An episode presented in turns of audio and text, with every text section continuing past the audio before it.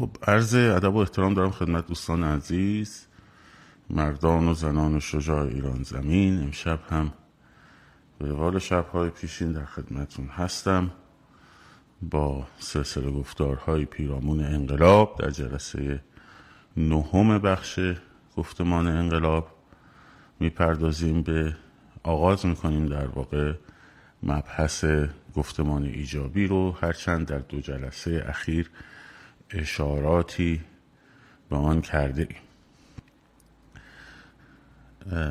قبل در جلسات قبل گفتیم که گفتمان به مسابه یک دستگاه اندیشهی دارای هسته مرکزی گفتمان که ارزش های در واقع گفتمان رو تعیین می‌کنه مثل مثلا حقوق بشر انسانگرایی آزادی هست و همینطور بخش سلبی گفتمان که تبیین می کند که چه چیزی را نمی خواهیم و چرا نمی خواهیم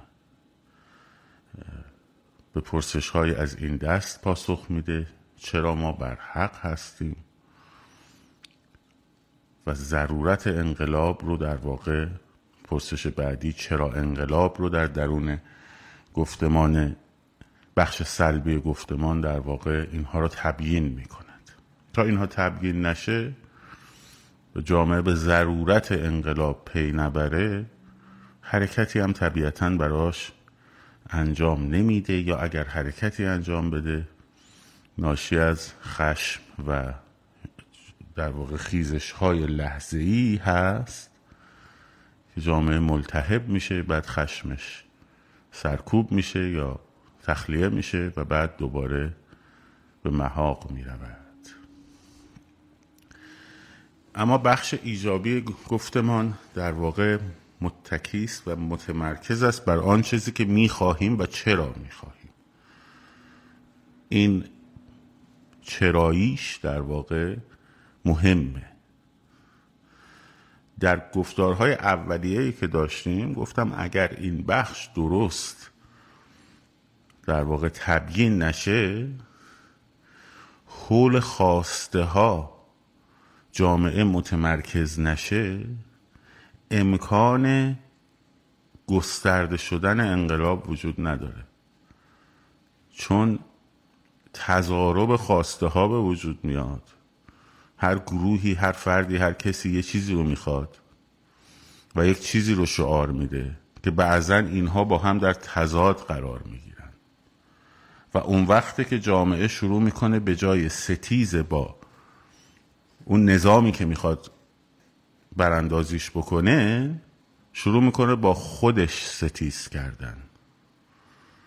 یکی از ریشه هایی که شما الان دارید می‌بینید از شهره های سرشناس مخالف جمهوری اسلامی تا بدنه جامعه درگیر ستیز با یکدیگر شده اند خب این بحث گفتمان ایجابی است.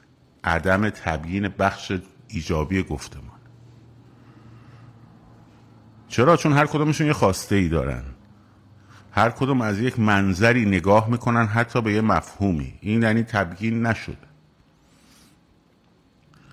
مفهوم مثلا وطن پرستی خب در هر ذهنی یک تبیینی داره و این تبیین ها تبدیل به یک تبیین واحد گفتمانی نشد.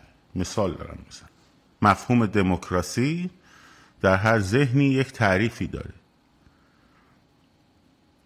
درست اشتراکات تعریف در درش هست در جاهای مختلف. اما اون افتراقاتش اتفاقا که باعث میشه آدما نتونن با هم کار بکنن.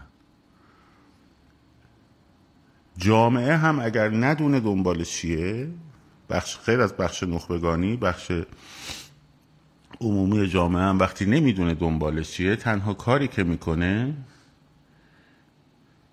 خیلی ممنون از فیات عزیز. تنها کاری که می‌کنه اینه که حول نمی‌خواهم ها جمع میشه. و اون چراییش رو همچون خیلی خوب براش تبیین نشده همون حالت جرقه به وجود میاد یه جرقه می‌زنه سرکوب میشه میره تا چند وقت دیگه تا دوباره همین چرخه هی دائم تکرار بشه. پس بخش ایجابی گفتمان نقشی رو که ایفا می‌کنه اینه که جامعه رو به جای اینکه فقط حول نمی‌خواهم ها متمرکز کنه حول خواسته ها متمرکز بکنه. خواسته ها هستند که امید و انگیزه استمرار میدن. این نکته رو خوب بهش توجه کن. یه مثالی رو پارسال پارسال زدم توی اوج در, در واقع جنبش. گفتم شما در نظر بگیرید یه نفری که یه دانش آموز دبیرستانی رو. این دانش آموز دبیرستانی چهار سال حالا مورد دوره ما نظام قدیم بود چهار سال دبیرستان بودیم دیگه. بهش می‌گفتن که تو باید در کنکور قبول بشی. بشی دکتر بشی مهندس. اولین سوالی که دانش آموز می‌کنه من چرا باید بشم دکتر و مهندس؟ نگاه کنید دقت کنید این گفتمان ایجابی این حرکت. میگه مادرش میگه نگاه کن. داییت مثلا کارمنده لیسانس مثلا تاریخ هم خونده یه دونه پیکان داره. خب در و داغون. اون یکی داییت مهندس عمران مثلا راه ساختمانه یه دونه بنز زیر پاشه. خونشون رو نگاه کن. ثروتش رو نگاه کن. یعنی یه چشمنداز میده. پس گفتمان ایجابی چشمنداز میده. بعد این چشمنداز وقتی پیش روی این دانش آموزه اون وقت حاضر میشه شروع کنه هزینه دادن. چه هزینه ای میده؟ از تفریحش می‌زنه؟ از رفتن که مهمونی با دوستاش می‌زنه؟ از تلویزیون می‌زنه؟ شروع می‌کنه سختترین و کسالت بارترین کار رو انجام دادن. تو این جزوه های کنکور هی تست بزن هی کلاس کنکور برو بعد از مدرسه خسته و کوفته بیا خودتو برسون به کلاس کنکور تا هشت شب نه شب دوباره بیا بخواب دوباره صبح همینطور. چرا این هزینه رو میده؟ چون یک چیزی رو می‌خواهد که اون چیز خواستش که چیزی که می‌خواهد براش چشمانداز هم درست کرده و به دنبال اون هدف مستمرا حرکت حالا فرض کن فقط بحث سلبی شو داشته باشیم بگی که آقا ببین بابا جون اگر که نمره هات خراب بشه معدل دیپلمت خراب بشه با دگنک خدمتت می‌رسم. هر نمره زیر 18 مثلا یه تنبیه برات داره. او تنبیه رو نمی‌خواد. اما میاد یه کاری می‌کنه حداقل اولش خودش میگه حالا تا اون موقع بابامون رو راضی میگه. تا اون موقع کو حالا بخوایم تنبیه بشیم. حالا حالا یه کاریش می‌کنیم فرار می‌کنیم از خونه. فوقش براش انگیزه ایجاد نمی‌کنه. و اون استراب و ترس تنها کاری که می‌کنه خب اینه که درون افکنیش می‌کنه تبدیلش می‌کنه به احساسات دیگر و باش کنار میاد. ولی انگیزه استمرار بهش نمیده.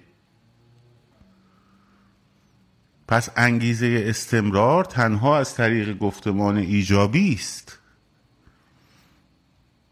که در جامعه به وجود میاد. اگر شما می‌بینین که 18 بار این مردم علیه این رژیم قیام کردن و هر بار بعد از مدتی در اثر سرکوب زیاد البته صد البته ولی وقتی سرکوب زیاد میشه طرف میره در خانه از کف خیابون دور میشه. اون گفتمان ایجابی اگر تبیین شده باشه دست بردار نیست. راههایی رو پیدا می‌کنه برای جنگیدن. الان خیلی از این بچه ها رو می‌بینی که هر روز دارن یه کاری می‌کنن. میرن بنر نورانی می‌کنن نمی‌دونم پول نویسی می‌کنن بالاخره یه کاری می‌کنن هر روز. درگیر این موضوعن. چرا؟ چون تو ذهنشون هست که چی می‌خوان.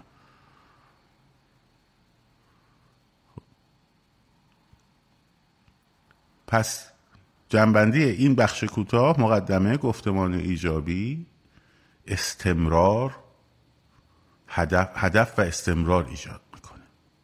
خب. حالا ما میایم میگیم که خیلی خوب. و همینطور اتحاد ایجاد می‌کنه.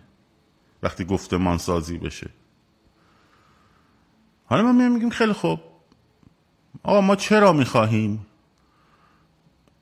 حکومت عوض کنیم؟ دنبال چی هستیم؟ حالا شما تشتت ها رو یهو از همینجا می‌زنه بیرون. ما دنبال اینیم که زندگی شرافتمندانه داشته باشیم زندگی نمی‌دونم راحتی داشته باشیم. کرامت انسانیمون حفظ بشه وضعیت اقتصادیمون خوب باشه. خب این یه نگاهه ما دنبال دموکراسی هستیم. دنبال آزادی هستیم. دنبال این پاسپورتمون مثلا چه می‌دونم تو تمام دنیا اعتبار داشته باشه دنبال آبرو داشته باشیم. دنبال این هستیم که وضعیت معیشتیمون خوب بشه. جامعه توسعه پیدا بکنه. خب. اینا همه نکات مثبت هست. اینا همه نکاتی هستش. اینا همه نیازهایی است که واقعا یک جامعه داره. کسی نفکش نمی‌کنه. اما به محض اینکه میگی خب حالا سوال به وجود میاد. اگر در درون این رژیم این مطالبات به شما داده بشود. اون وقت شما چرا انقلاب؟ میگن که آقا ما دنبال مثلا وضع اقتصادیمون خوب بشه. خیلی خوب. مثلا آیت الله خامنه‌ای از دنیا میره به درک واصل میشه. یه شورای رهبری هم میاد سر کار. ها؟ بعد اینا تصمیم می‌گیرن که دور از ذهنم نیستا. تصمیم می‌گیرن که آقا اینجوری دیگه نمیشه ادامه داد. با غرب باید بسازیم. با غرب باید بسازیم. خب غربم باش وقتی بخوایم بسازیم باید ارزشاش رو قبول کنیم. دیگه به هجابم دیگه نباید گیر بدیم. به دختر پسر با هم میرن تو خیابونم دیگه کاری نداشته باشی. مطبوعات هم آزاد کنی یه چیزایی بنویسن انتقاد کنن اشکالی هم نداره. خب. سرمایه گذاری خارجی هم بیاد داخل کشور. غربی هم خوشحال میشن اعتبار ما تو دنیا میره بالا. وضع اقتصاد مردم هم خوب میشه. ما هم اینجا هستیم. ایران هم نابود نمیشه به قول این دوستمون که ایران نابود نشه. سرمایه گذار خب یکی سرمایه گذار خارجی میاد برای احیای دریاچه ارومیه یه سرمایه گذار خارجی میاد برای پارس جنوبی یه سرمایه گذار خارجی میاد برای توسعه میادین گازی و نفتی و این داستان هجاب هم شما بهت کسی گیر نمیده. رونق اقتصادی هم به وجود میاد. مگه یادتون رفته دوره هاشمی رفسنجانی خب خیلی بد نبود مثلا؟ تو از زبون اصلاح طلبا میگم حالا این تیکه رو می‌برن بعضیا. خب حالا با چرا انقلاب؟ چه کاریه؟ خودمون اون چیزی که می‌خواین بهتون میدیم.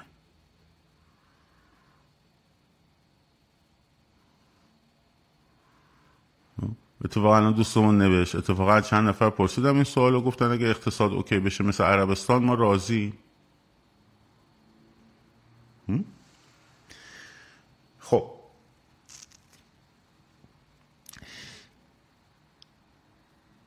پس بنابراین این تیپ گفتمان ها نمی‌تونه در واقع برای جامعه ضرورت انقلاب رو تبیین بکنه. چون می‌تونه از مسیر دیگری به اون خواسته ها برسه. جامعه.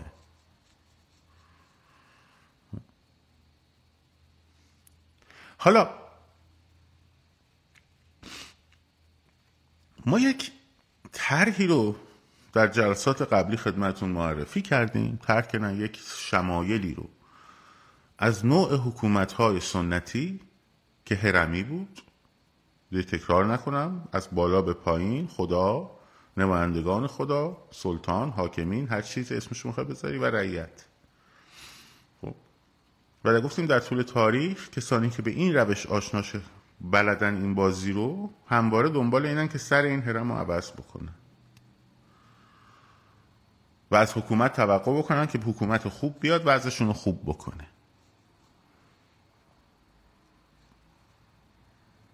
اما سیستم مدرن رو تعریف کردیم که در رستش به که خدا باشه انسان قرارداد اجتماعی قوانین عرفیه نمایندگان مردمن قوانین عرفیه. دولته و دوباره برمیگرده به مردم. در این سیستم چه تفاوتی با اون می‌کنه؟ اینجاست که همونطور که گفتیم مشارکت مردم رو در نهادها و در اقتصاد کشور و در قوانین و در اجرای قوانین و در نظارت به اجرا سطح مشارکت اجتماعی رو می‌بره بالا. اینجا می‌خوام یه ترمی رو توضیح بدم. به اسم دولت های بزرگ و دولت های کوچک. نگاه سوسیالیستی به نگاه سوسیالیستی به اقتصاد سیاسی حالا حداقل در حوزه اقتصاد و نگاه لیبرالیستی به حوزه اقتصاد اقتصاد سیاسی. اصلا مفهوم چپ و راست رو اقتصاد سیاسی که تعیین می‌کنه.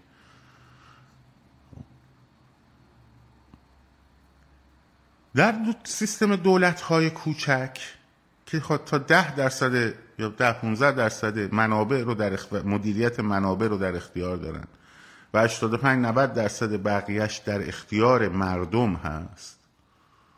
بخش خصوصی سرمایهداری و و و الاخر مشارکت مردم تو این بخش خب طبیعتا به اندازه همون نسبتی که نسبت به دولت بزرگتره بالاتره. و دولت فقط چیکار می‌کنه؟ دولت میاد نظارت می‌کنه زمینه رو فراهم می‌کنه که در این مشارکت اونهایی که سرمایهشون بزرگتر میشه قوانینی رو بذاره که رقابت عادلانه و همینطور توزیع عادلانه شانس ها رو فرصت ها و موقعیت ها رو تضمین بکنه. مونوپولی به وجود نیاد. اگر یه شرکتی مثلا به اسم اوبر هست یه شرکتی به اسم لیفت هم باید کنارش باشه. تو هم می‌توانی بری یه شرکت سومی رو تاسیس بکنی. اینجوری نباشه که صاحب اوبر همون صاحب لیفت باشه همون صاحب اون شرکت سوم باشه. خب. این مدل مدل اقتصاد بازه که دارم توضیح میدم. این در بخش اقتصادی. در بخش حالا برمیگردم به این بخش. تو بخش سیاسی هم مشارکت عمومی در این بخش بالاست. در کل این فرایند بالاست. به چه معنی بالاست؟ به معنی که حکومت فقط اون لایه بالایی نیست. بلکه از سطح شروع میشه میره بالا. یعنی چی؟ یعنی شما شوراهای منطقه‌ای داری. محلی داری. شهردارهای منطقه‌ای داری. که همه اینا با رأی مستقیم مردم انتخاب میشن میای یه پله بالاتر در ناحیه ایالت خودت حالا ما امریکا رو دارم مثال می‌زنم کانتی های مختلفی هست. هر کدوم از این کانتی ها یه پارلمانی داره. یه شهرداری داره مثلا. یه شهرداری پارلمان کنه یه شهرداری داره. بعضی حتی پارلمان داره. میاد بالاتر در رده استانت یا استیتت. اونجا مجلس داری. سنای ایالتی داری. خب بعد همینجوری پله پله پله پله میره بالاتر. فرماندار داری. فرماندار تو خودت انتخاب می‌کنی. اینجوری نیستش که از اون بالا فرماندار مثلا ایالت ویرجینیا رو مثلا رئیس جمهور آمریکا بیاد مشخص بکنه. خیر. کاندید میشن رأی می‌گیرن. رئیس جمهور جمهوری خواهه خب. فرماندار مثلا ایالت ویرجینیا آقای گرینگانکین خب ریپابلیکنه. این از صد سطوح پایین مشارکت ها میره بالا. مردم توی دفاتر احزاب تو دفاتر شوراها در درون بازی و گفتگو قرار دارند تا اون سطح بالا. مشارکت سیاسی یکی از چیزهایی که مشارکت سیاسی رو ایجاد بیشتر می‌کنه تعدد احزابه. خب آمریکا الان دو تا حزب بیشتر نداره. دو تا حزبیه که بزرگ دیگه حالا احزاب کوچولو موچولو که اینا. مثلا تو سیستم های پارلمانی بله الان آقای کمالی عزیز نوشته در تکمیل توضیح که مسئولین سازمان های مختلف مانند آموزش بهداشت غیره اینا هم جدا از فرماندارا انتخاب میشن. یعنی باز فرمانداره نمیاد بگه مثلا رئیس اداره بهداشت اینه. حالا هر چقدر تعدد احزاب بیشتر باشه احزاب عضوگیری می‌کنن دیگه. شما حتی حق عضویت میدی اگه عضو رسمی بخوای باشی.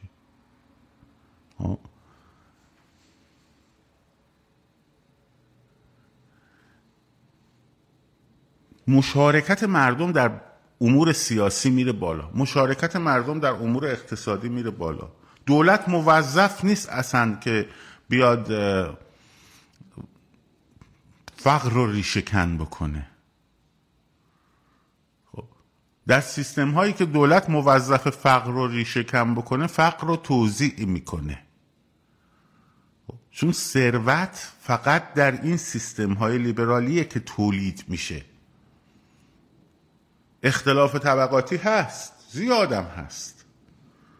خب صندلی کنار خانم تیلر سویفت در مسابقه سوپر بول 60 میلیون دلار قیمتش بوده. خب برای مسابقه فوتبال آمریکایی.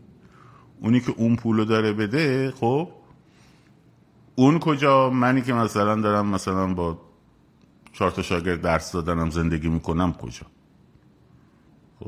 بخوام حساب بکنم برم یه دونه 100 دلاری هم بخوام یه بلیت بگیرم باید حساب شورتکه بندازم ببینم مثلا چه جوریه. آره این اختلاف طبقاتی هست. اما اون دست پنهان بازار آدام اسمیت که میگه اینجا به کار میاد که چی؟ اون پول داره اون که خیلی شدید یعنی در سطح بالای نظر کلاس بالای اقتصادی قرار داره نهایتا پولشو باید از گردش جیب من جیب امثال من که خرج کردن من اضافه کنه اضافه کنه اضافه کنه. در نتیجه با و کارش رو توسعه بده. برای توسعه کارش مجبور از نیروی کار من استفاده کنه. برای اینکه من بتونم کالاشو بخرم خب باید قدرت خرید من رو ببره بالا. در نتیجه نمی‌تونه منو مثلا به بیگاری بگیره بگه من ساعتی سه دلار بهت میدم تو بیا کار کن. مجبور یک حدی رو بذاره.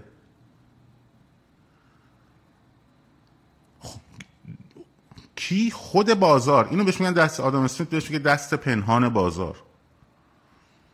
در نتیجه طبقات ورکر طبقه کارگر در آمریکا با اینکه خیلی شدیدتر کار می‌کنه این هم ضعفاش هست.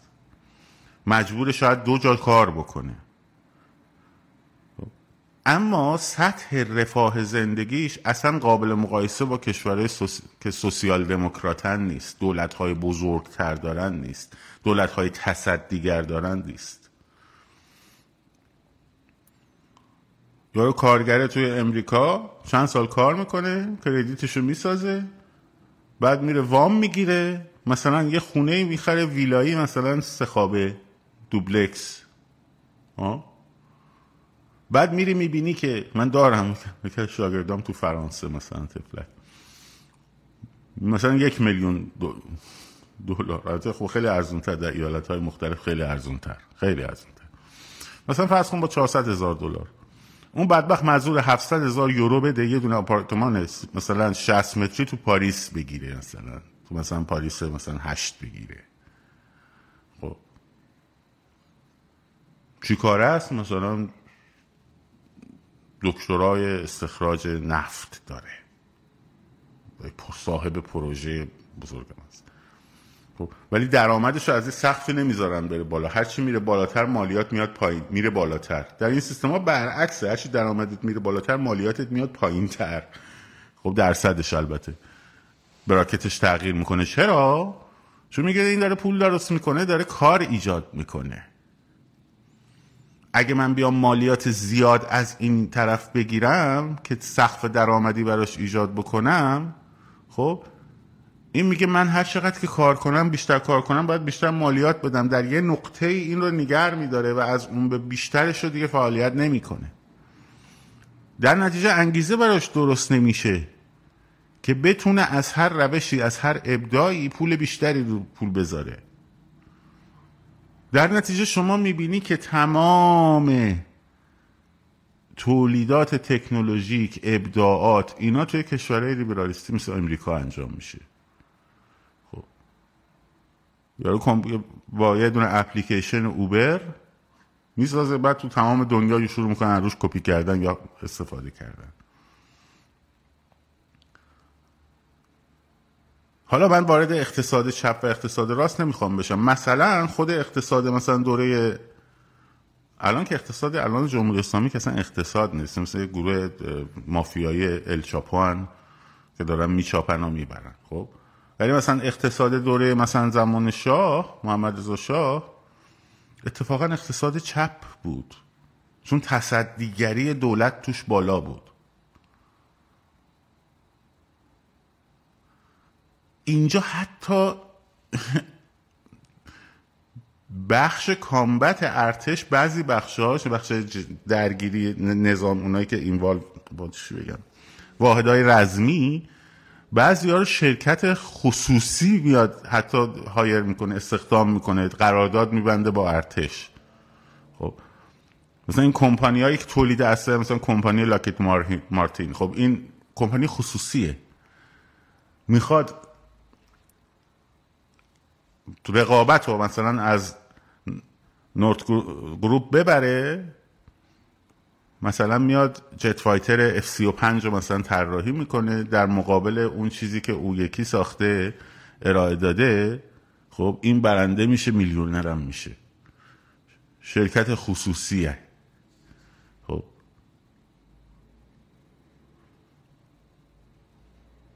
شرکت های خصوصی هن همه اینا.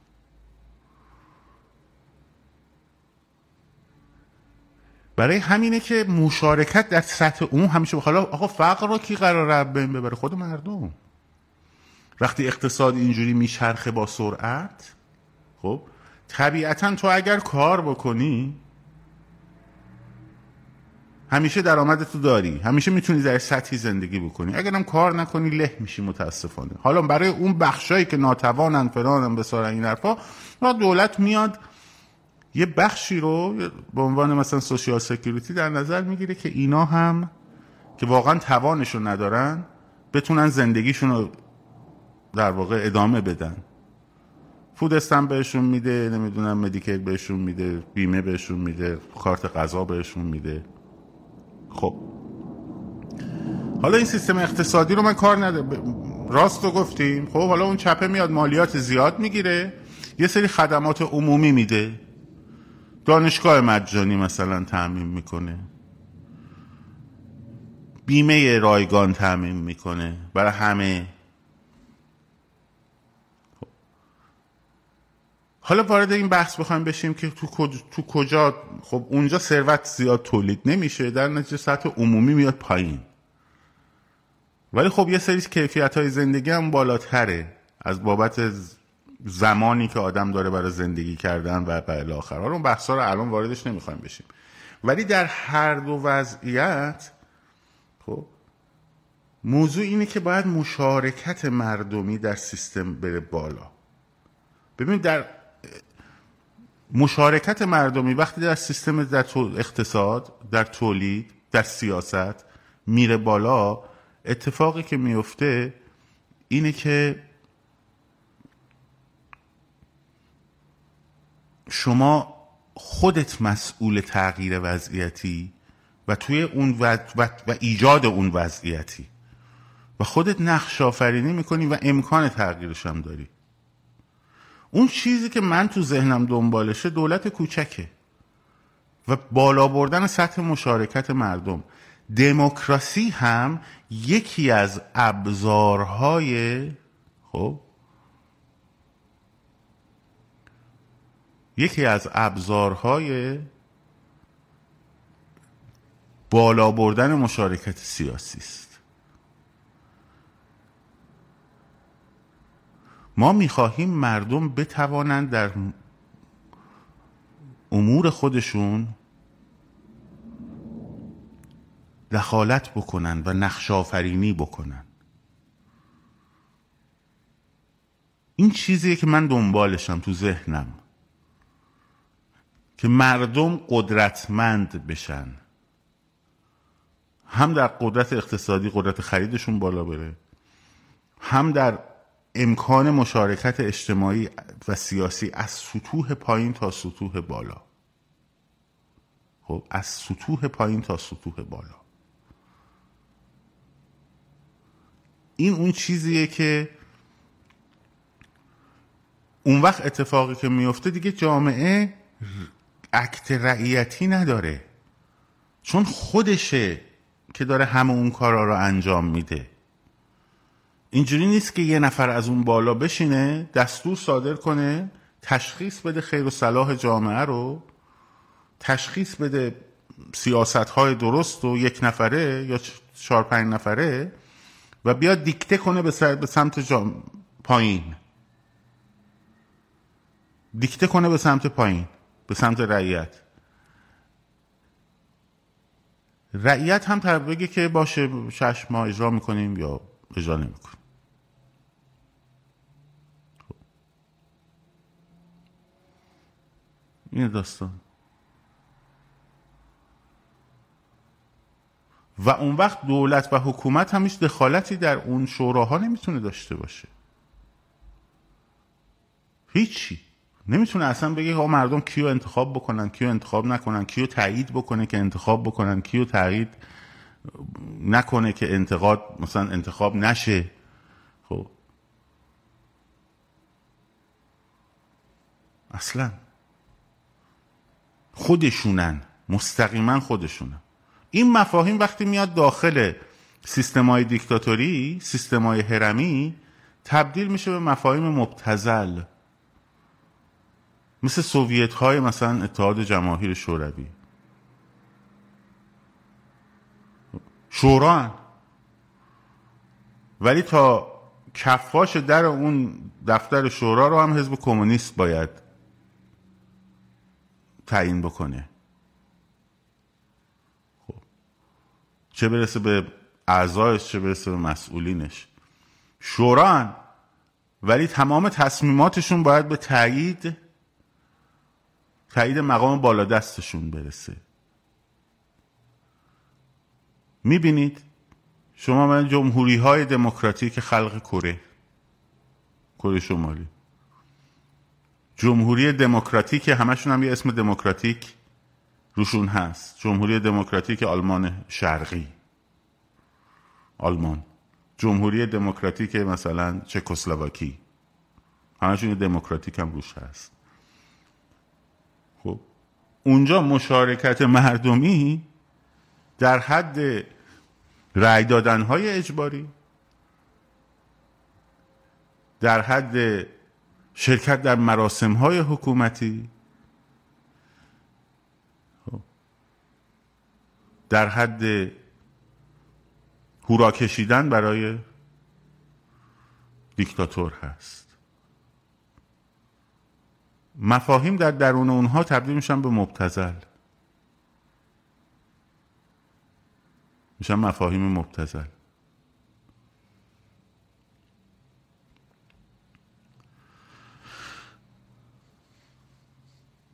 و اون چیزی که ما دنبالش هستیم بحث مشارکت واقعی مردمه که از بخش سیاسیش یکی از ابزارهاش ابزارهای لازمش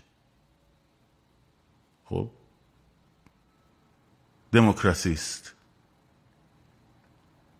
مطبوعات آزاده. حالا اینکه دموکراسی چیست؟ آزادی بیان چیست؟ خب. حقوق اساسی شهروندی چیست؟ وظایف شهروندی چیست؟ درسته؟ اینها مباحثی است که در ادامه بحث گفتمان ایجابی باید یکی یکی در موردش صحبت بکنیم در جلسات آینده که یه تصویری رو میده از جامعه. همین الان مثلا من برای شما در حوزه اقتصادی یه تصویری رو دادم. این تصویر می‌تونه مورد قبول شما باشه؟ می‌تونه نه. مثلا بگی نه آقا اون یکی تصویره. که سوسیال دموکرات ها دارن ارائه میدن اونو ما بیشتر میپسندیم. دولت تصدیگریش بالاتر باشه توزیع ثروت دست دولت باشه خب سقف گذاری ثروت باشه اختلاف طبقاتی کمتر باشه. نشه جامعه یک درصد چیز و 99 درصد فقیر. حالا 99 درصد فقیر از ثروتمندان جامعه سوسیال دموکرات بعضشون بهتره ها. بمونه.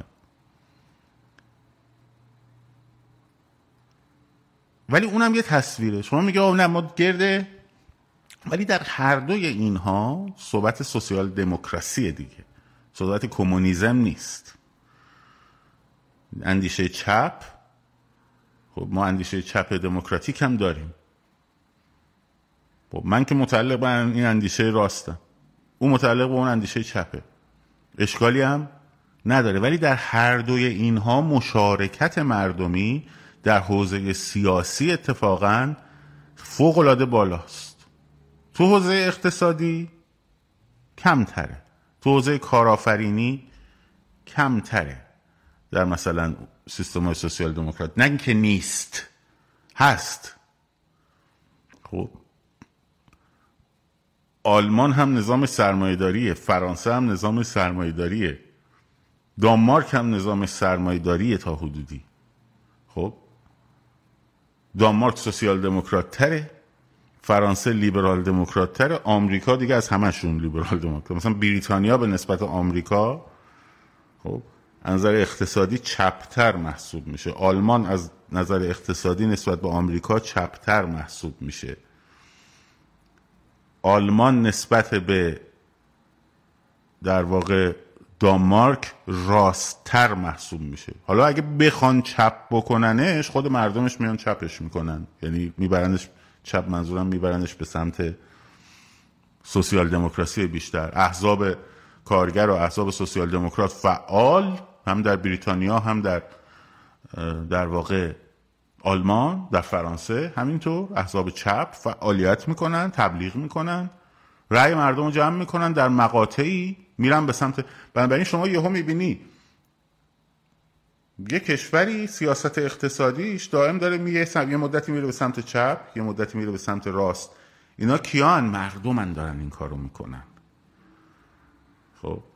نه آقا تشخیص بده که الان باید اقتصاد رو باز کنیم الان باید ببندیم. الان باید جامعه رو باز کنیم الان باید ببندیم. الان باید آزادی بدیم الان نباید آزادی بدیم.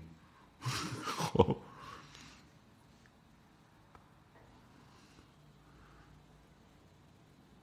بستگی داره کدوم بیشتر بتونن؟ بله الان دوستمون میگه سارا خانم میگه بعید آلمان به سمت چپ بره. منم با شما موافقم. خیلی بعیده. آمریکا هم همینه. آمریکا هم وقتی مثلا دموکرات ها میان اقتصادش یک کم متمایل تر میشه به چپ. خب باز بستگی داره اون کسی که از دموکرات حزب دموکرات میاد در چپ میانه باشه یا چپ چپ باشه یا اونی که از حزب دیپابلیکن میاد راست میانه باشه یا راست باشه یا حتی برسه به لیبرتریان که حالا دیگه اون یه بحث دیگه است. خب. اینی که خود مردمن بعد کسانی که تو جامعه های استبدادی زندگی کردن میان آقا این چه وضعیه؟ آمریکا دیدی پوتین با مصاحبهش با تاکر کارلسون؟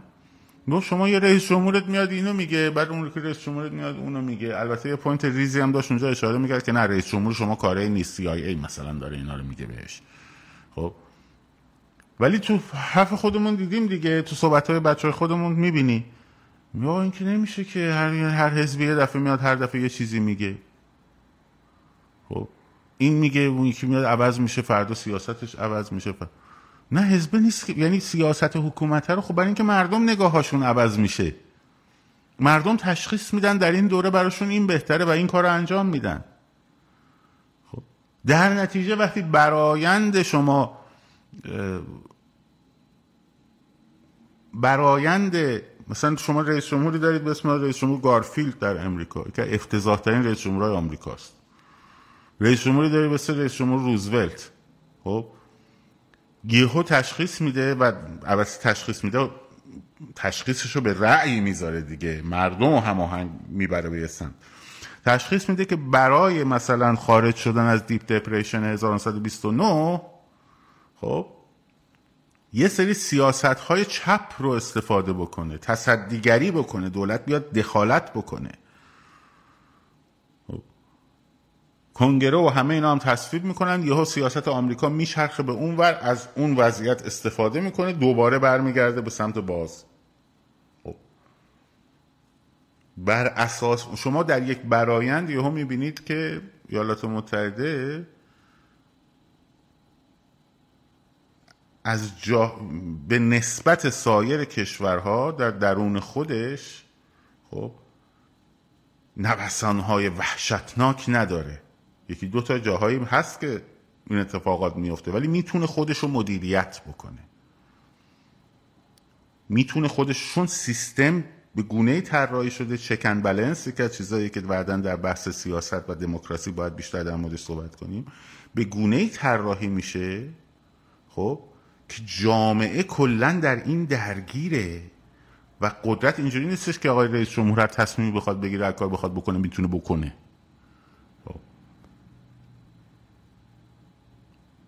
برای تک تکش حتی تک تک تصمیماتی که نمایندگان مردم می‌گیرن افکار عمومی با صدای بلند دارن حرف می‌زنن. خب در رادیوها در مطبوعات تلویزیون ها و و و نخبگان جامعه امور رو توجیه می‌کنن. خب این داستان. حالا ضعف تو این سیستم آمریکا هست؟ بله هست. چجوریه؟ همونطور که ضعف در عملکرد همه انسان ها هست. ضعف در عملکرد جامعه هم بعضا پیش میاد. جامعه فکر می‌کنه یه چیزی خوبه میره سمتش می‌بینه بد شد. میره سمت دیگر. ولی خودشه که داره میره به این برا به اون ور. نه اینکه یه نفر اون بالا این بر اون می‌کنه. خب؟ آزادی بدیم. آزاد... ما که آزادی دادیم. یکی از یکی از ببخشید خنده دارترین جملات پرتکراریه در طول تاریخ. در طول تاریخ. نه من منحصر به یک نفر دو نفر. خب. اکثر دیکتاتورها میگن که ما الان وقت ناصر شاه میگه دیگه. ناصر شاه به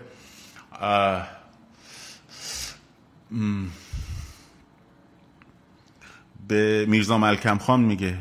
میگه میرزا ما خودمان حواسمان هست. الان آزادی دادن به مردم به مسابه زنگی مست تیغ دادن به دست زنگی مست است. به اون رفیقت چیزو میگه. فتلی آخونزاده. بگو که ما خودمون حواسمون است. اگر جامعه به اون حد چیز بشود که آزادی بهش بدهیم حتی از سلطنتمون هم بریم کنار می‌دهیم. خب؟ ناصرالدین شاه هم دیگه تو اون دوره مثل بقیه خیلی شروع کرده بود کتاب خوندن و اروپا رو دیدن و فلان و بسار. یعنی آزادی می‌دهیم. در حالی که آزادی ذات انسانه. دست تو نیست که بدیش یا بگیریش. خب حالا اینا رو باید در موردش جلسات بعد صحبت بکنیم.